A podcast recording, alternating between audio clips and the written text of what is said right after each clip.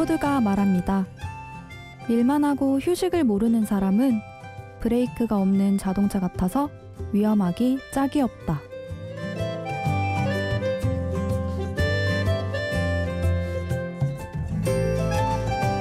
심야 라디오 DJ를 부탁해. 저는 별을 보느라 너무 바빴던 이제는 조금 쉬고 싶은 별바라기 23 김영주입니다.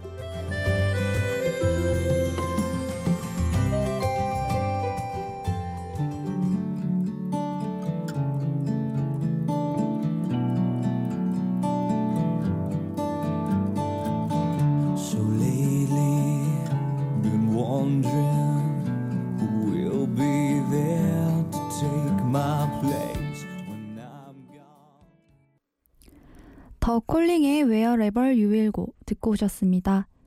심야 라디오 DJ를 부탁해. 오늘 DJ를 부탁받은 저는 김영주입니다. 오프닝에서 제가 별을 보느라 바빴다고 했는데요. 이게 무슨 소린가 싶죠? 남들은 여유가 있을 때 별을 보지만 저는 별을 보는 게 일이었었어요. 대부분의 대학생들이 학교를 다니면서 알바를 하는데요. 저도 알바를 했었는데 전공을 살려서 하다 보니까 운이 좋게도 대전 시민천문대랑 국립중앙과학관에서 일할 기회가 생기더라고요. 그래서 저는 별을 보는 게 일이었습니다. 1학년 말부터 주말에 대전 시민천문대에서 한 달 정도 일을 하다가 그 이후에는 과학관 천체관으로 옮겨서 2년 정도 알바를 했었는데요. 관람객들이 대부분 학생들이거나 그 학부모님들이시더라고요. 요즘 천문학을 다루는 드라마나 영화가 굉장히 많이 나오고 있죠. 최근에는 인터스텔라도 굉장히 큰 인기를 끌었는데요. 하지만 천문대들이 너무 빛이 없는 산 꼴짝에 위치를 하다 보니까 쉽게 접하기는 조금 어려워서 그런지 관심이 조금 오래가지 못하는 것 같았어요. 그래서 좀 더 간편하게 접할 수 있는 방법들을 여러분에게 알려드리려고 이렇게 만나 뵙게 되었습니다. 그럼 노래 한 곡 듣고 와서 얘기 더 나눠보도록 하겠습니다.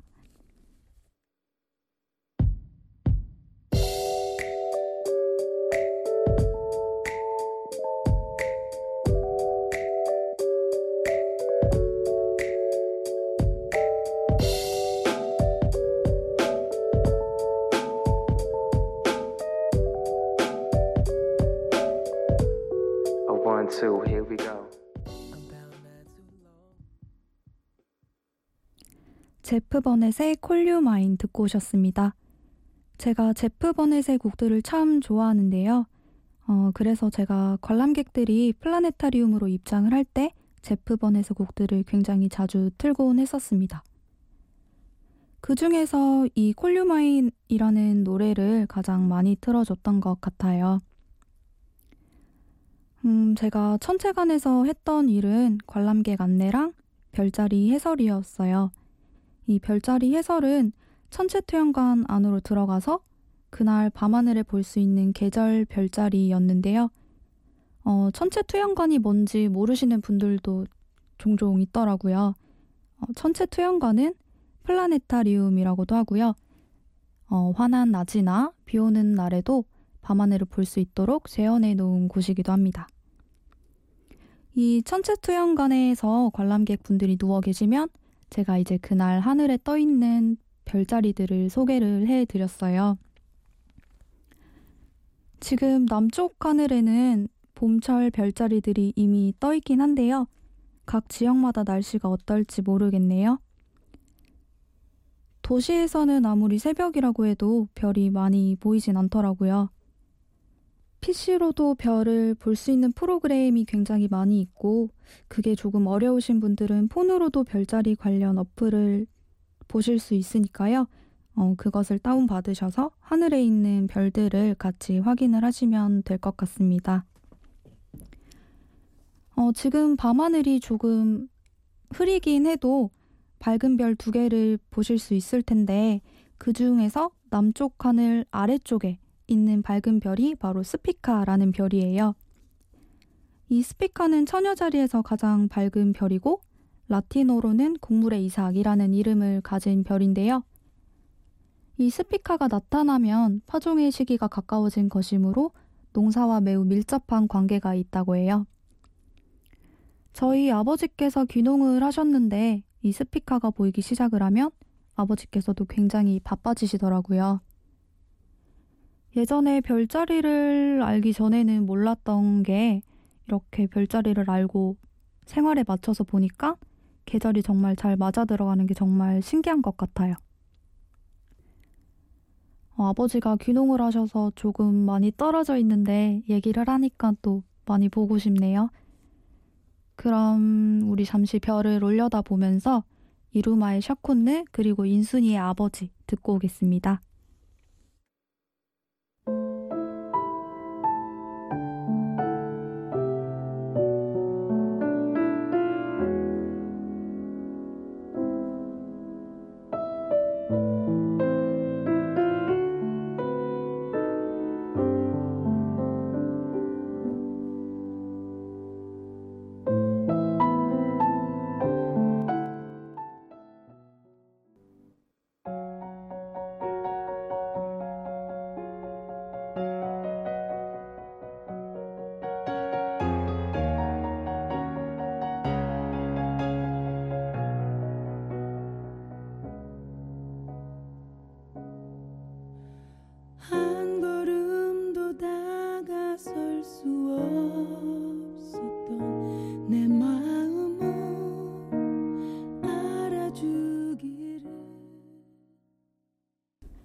이루마의 샤콘네 그리고 인순이의 아버지 듣고 왔습니다.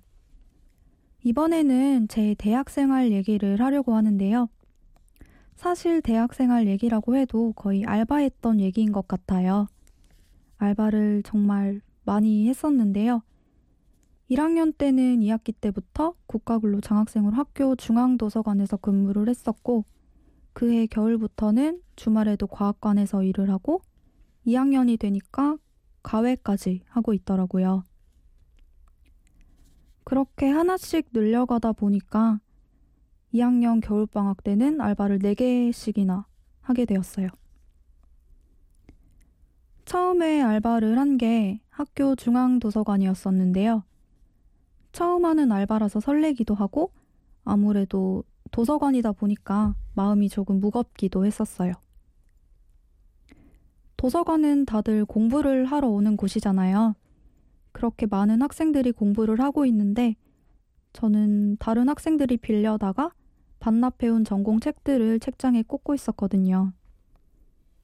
그래서 그때 든 생각이 아, 남들은 저렇게 공부를 하는데 나는 이렇게 일을 하고 있어도 되는 건가? 싶었어요. 그래도 일을 하고 방에 가서 출근부 기록을 하다 보니까 돈이 쌓여가는 게 정말 기뻤었어요.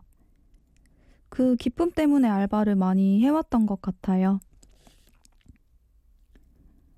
지금도 타지에 와서 알바를 하는 대학생 그리고 직장인들 굉장히 힘드시죠? 집밥도 굉장히 많이 그리울 거예요. 저는 고향은 대구고 학교는 대전이라서 3년 동안 기숙사 생활을 해왔었는데요. 기숙사 밥이 잘 나와도 어머니가 해주신 밥이 그렇게 많이 생각이 나더라고요. 그럼 노래 한 곡 듣고 와서 얘기 더 나눠보도록 하겠습니다. 집밥 기다려지지 않는 퇴근길 길거리엔 온통 어색한 멜로디 시간을 빠르게 걸어가 내린 비 뒤에 맑은 나를 기다리고 있는 Let it be 전화 통화가 뜸한 구식폰을 잡은 아버지는 아무것도 모르고 믿고 계셔 어린 아들 눈물 유난히 무겁게 흐르는 도시를 걷는 김범수의 집밥 듣고 오셨습니다. 김범수의 집밥이라는 곡은 가사가 정말 많이 와닿는 것 같아요.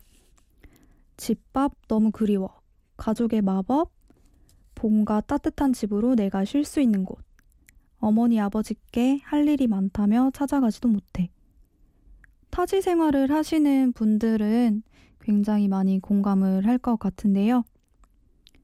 여러분은 지금 심야 라디오 DJ를 부탁해를 듣고 계시고요. 저는 오늘 DJ를 부탁받은 김영주입니다.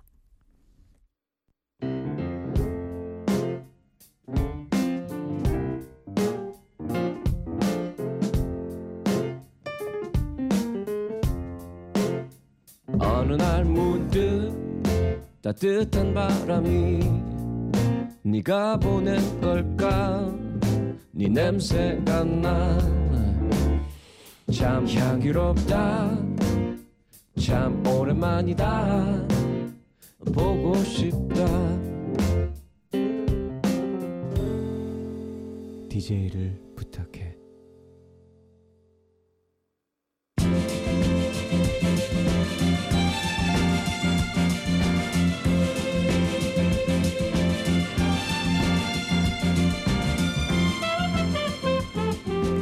제가 마이크 앞에 앉은 지 벌써 꽤 시간이 지났습니다. 제 얘기를 듣고 있는 하필이는 무엇이 궁금해졌을까요? 듣다 보니 궁금한 이야기.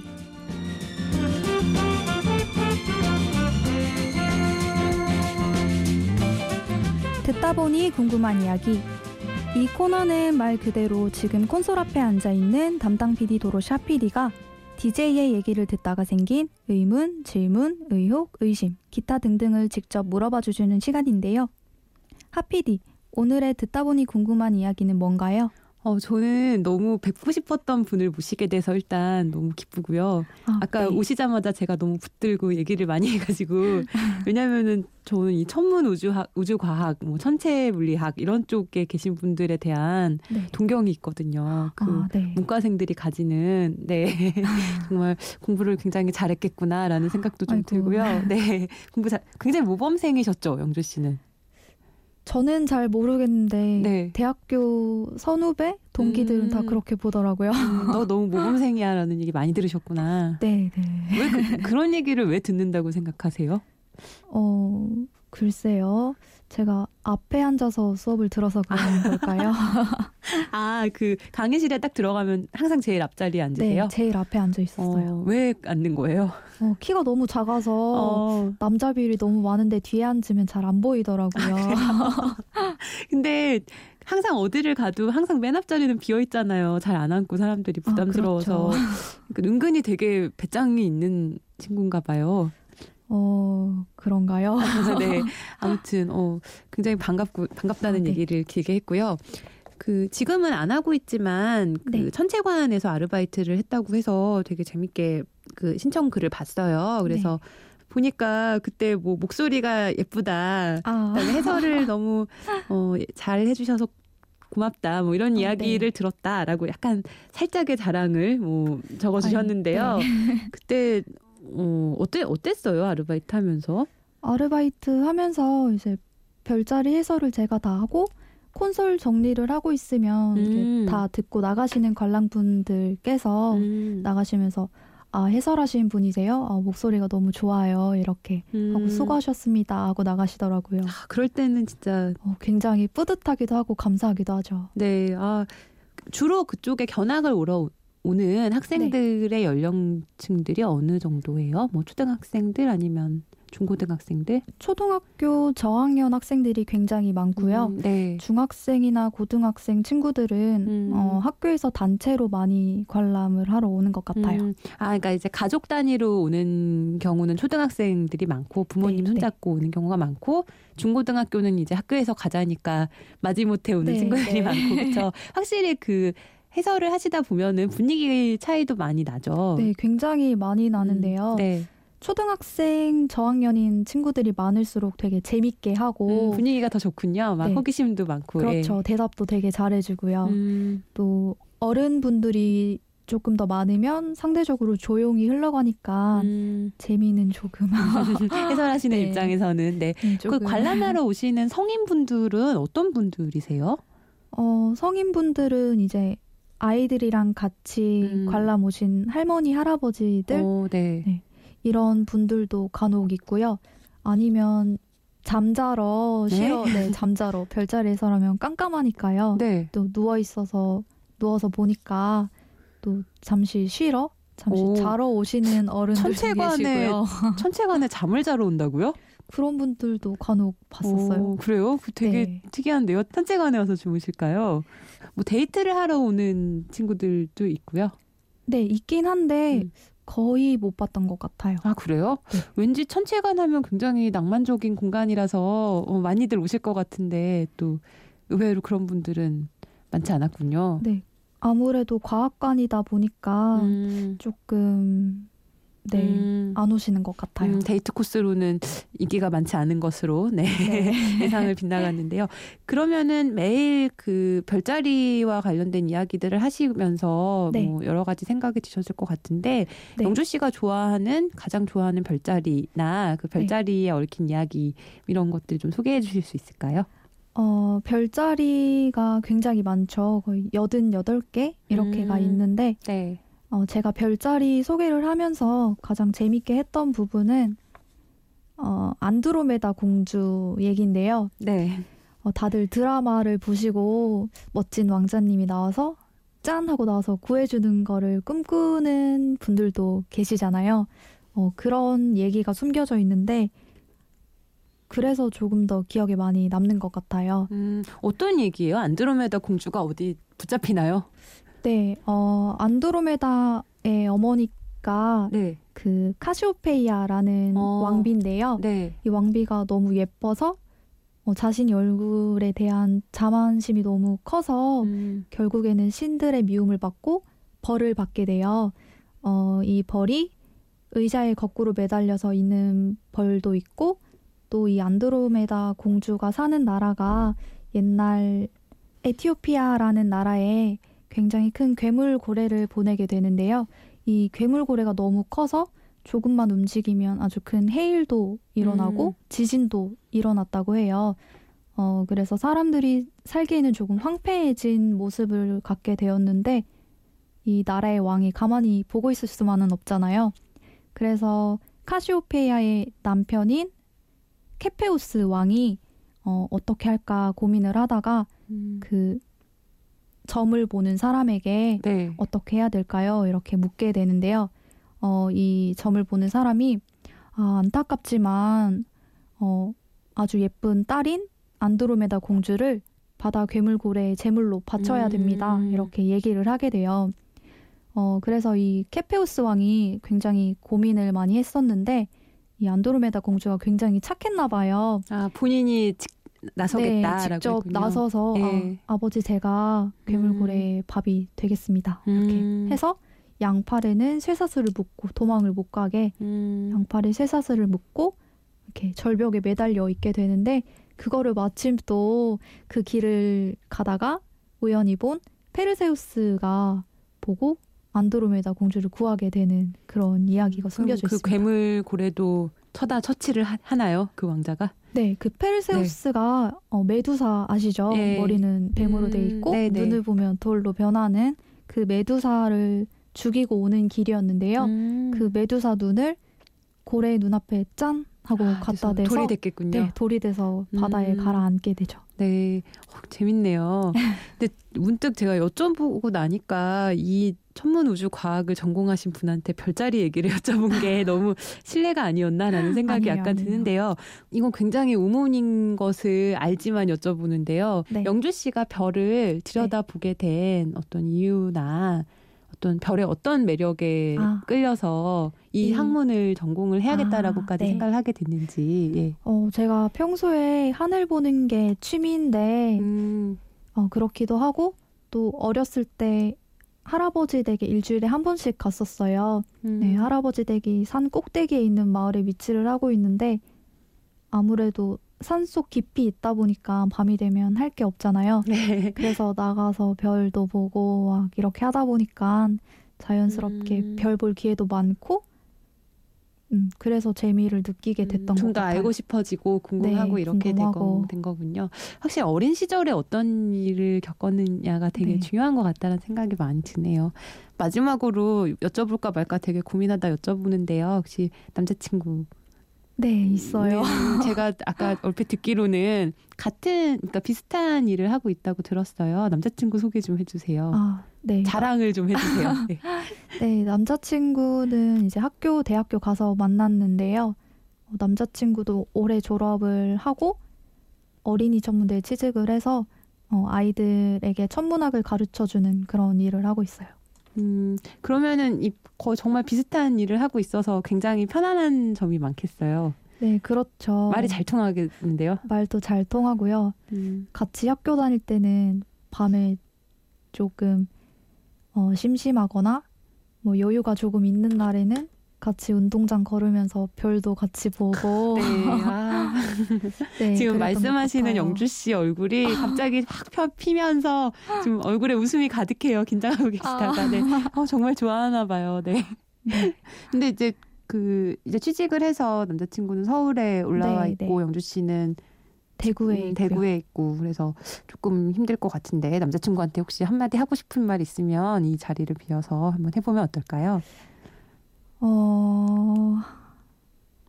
다른 여자는 안 봤으면 좋겠고요.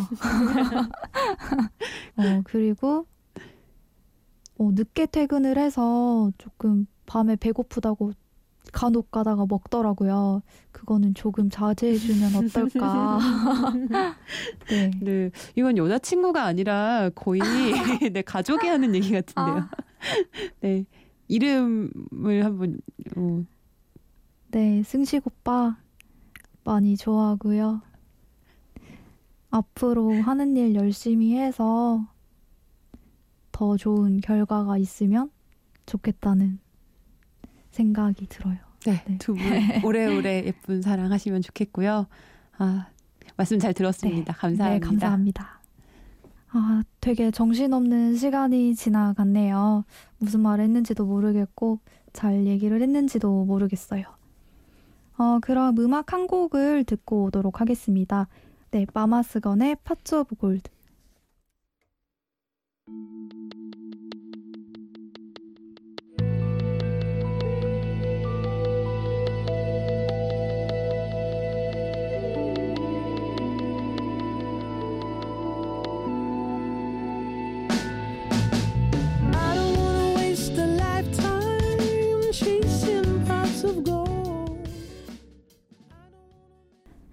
달달한 사랑 노래인 마마스건의 파츠 오브 골드 듣고 오셨습니다. 제가 앞에서 계속 알바 얘기만 해서 쟤는 공부도 안 하고 알바만 했나? 라고 생각하시는 분들도 계실 텐데요. 당연히 제 직업은 학생이니까 공부도 했었어요. 처음에 대학교 입학을 할 때 천문학 공부를 한다고 해서 집에서 반대가 좀 많이 심했었거든요. 그래도 한국천문연구원에서 연구를 하고 싶다는 생각에 전공 공부를 되게 열심히 했었던 것 같아요. 그런데 방학 때 멘토링도 하고 과외도 해보고 하니까 가르치는 것도 너무 재미있더라고요. 그래서 저한테 재밌는 게 조금씩 많아지기 시작을 하니까 뭘 해야 할지 고민도 많이 했었어요. 선배들이 성적이 좋으면 교수님께서 연구실로 들어오라는 제의를 하기도 한다고 하더라고요. 그래서 제가 아직 어떻게 할지 잘 모르겠으니까 일단은 전공 공부를 열심히 해서 좋은 성적을 받은 후에 교수님께서 먼저 연락이 오면 계속 이 길을 가고 연락이 오지 않으면 내가 천문학을 하기에는 조금 부족할 것 같으니까 다른 길을 찾아보자 이렇게 해서 2학년 때까지는 전공 공부를 되게 열심히 했던 것 같아요. 그렇게 마음을 먹고 1년 후에 2학년 겨울방학이 되었는데요. 도서관 알바를 하고 있던 중에 과 교수님께서 연락을 주시더라고요. 교수님 밑에 연구실에서 같이 연구를 하자고 연락을 받았었는데 연락을 받기 전에는 굉장히 좋을 것 같았거든요. 그런데 막상 받고 나니까 되게 막막했었어요. 천문학을 공부하게 되면 태양에 대해서 연구를 하고 싶었는데요. 연락 주신 교수님이랑 제가 하고 싶었던 그 분야랑 조금 다르더라고요. 그것도 그렇고 제가 주입식 교육의 피해자이기도 한데 어떻게 연구를 할 수 있을까 그런 생각도 많이 들어서 일단은 좀 하지 않았던 것 같아요. 그래서 연구실에 들어가지 않은 채로 3학년이 되었고 그러다 보니까 굉장히 많은 생각도 들고 방황을 하게 되더라고요. 마치 갈 곳을 잃고 바다 한가운데에 떠있는 배 같기도 하고, 그래서인지 무기력하기도 하고, 네, 그렇게 됐었어요. 그러다가 이제 결국은 1년 정도를 방황을 하게 되니까 점점 길어지는 것 같아서 결국에 휴학을 하게 되었는데요. 지금 휴학을 하는 동안 조금 쉬기도 하면서 이것저것 해보고 제가 다시 잘 할 수 있는, 또 하고 싶어 하는 일을 찾아보고 싶어요. 이번에 들려드릴 두 곡은 가사가 정말 많이 공감되는 곡들인데요. 박효신의 해피투게더 그리고 스탠딩 에그의 휴식입니다. 박효신 씨의 해피투게더는 제가 3학년 때 방황을 많이 하던 때에 되게 많이 공감을 했었던 것 같아요. 지금은 좀 그렇지만 조금씩 더디면서 앞으로 나가자, 뭐 이런 가사가 있는데, 더디지만 앞으로 나가자는 말이 굉장히 많은 공감이 됐던 것 같아요. 그리고 스탠딩 에그의 휴식은 가사가 꼭 제 얘기 같더라고요.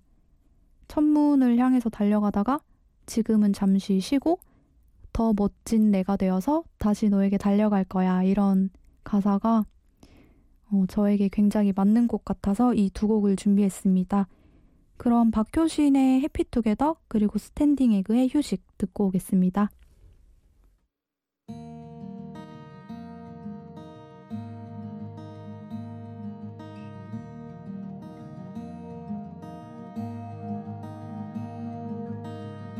세상을 몰랐었던, 마냥 웃기만 했던,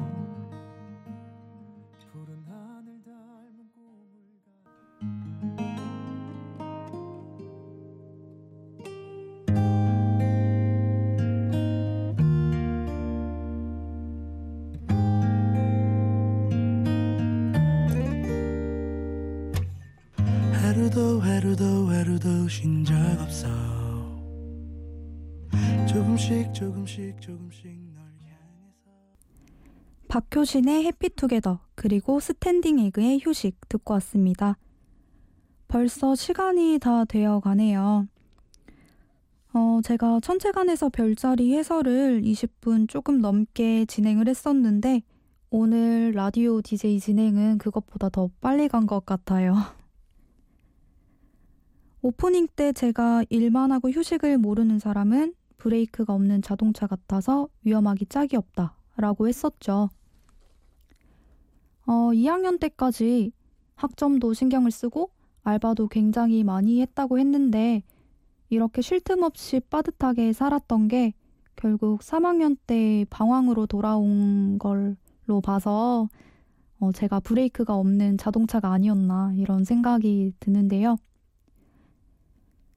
여유를 가지면 세상이 조금 달라 보인다고도 하죠. 요즘 다들 너무 바쁘고 힘들게 사는데 저처럼 이렇게 방황하지 마시고 하루에 5분 정도는 하늘을 올려다 볼 여유는 가지고 살면 어떨까 싶습니다. 그럼 마지막 곡으로 잘 될 거야 라는 뜻을 가진 조이스 조나단의 사이라를 준비했는데요. 이 곡 들려드리면서 인사드리겠습니다.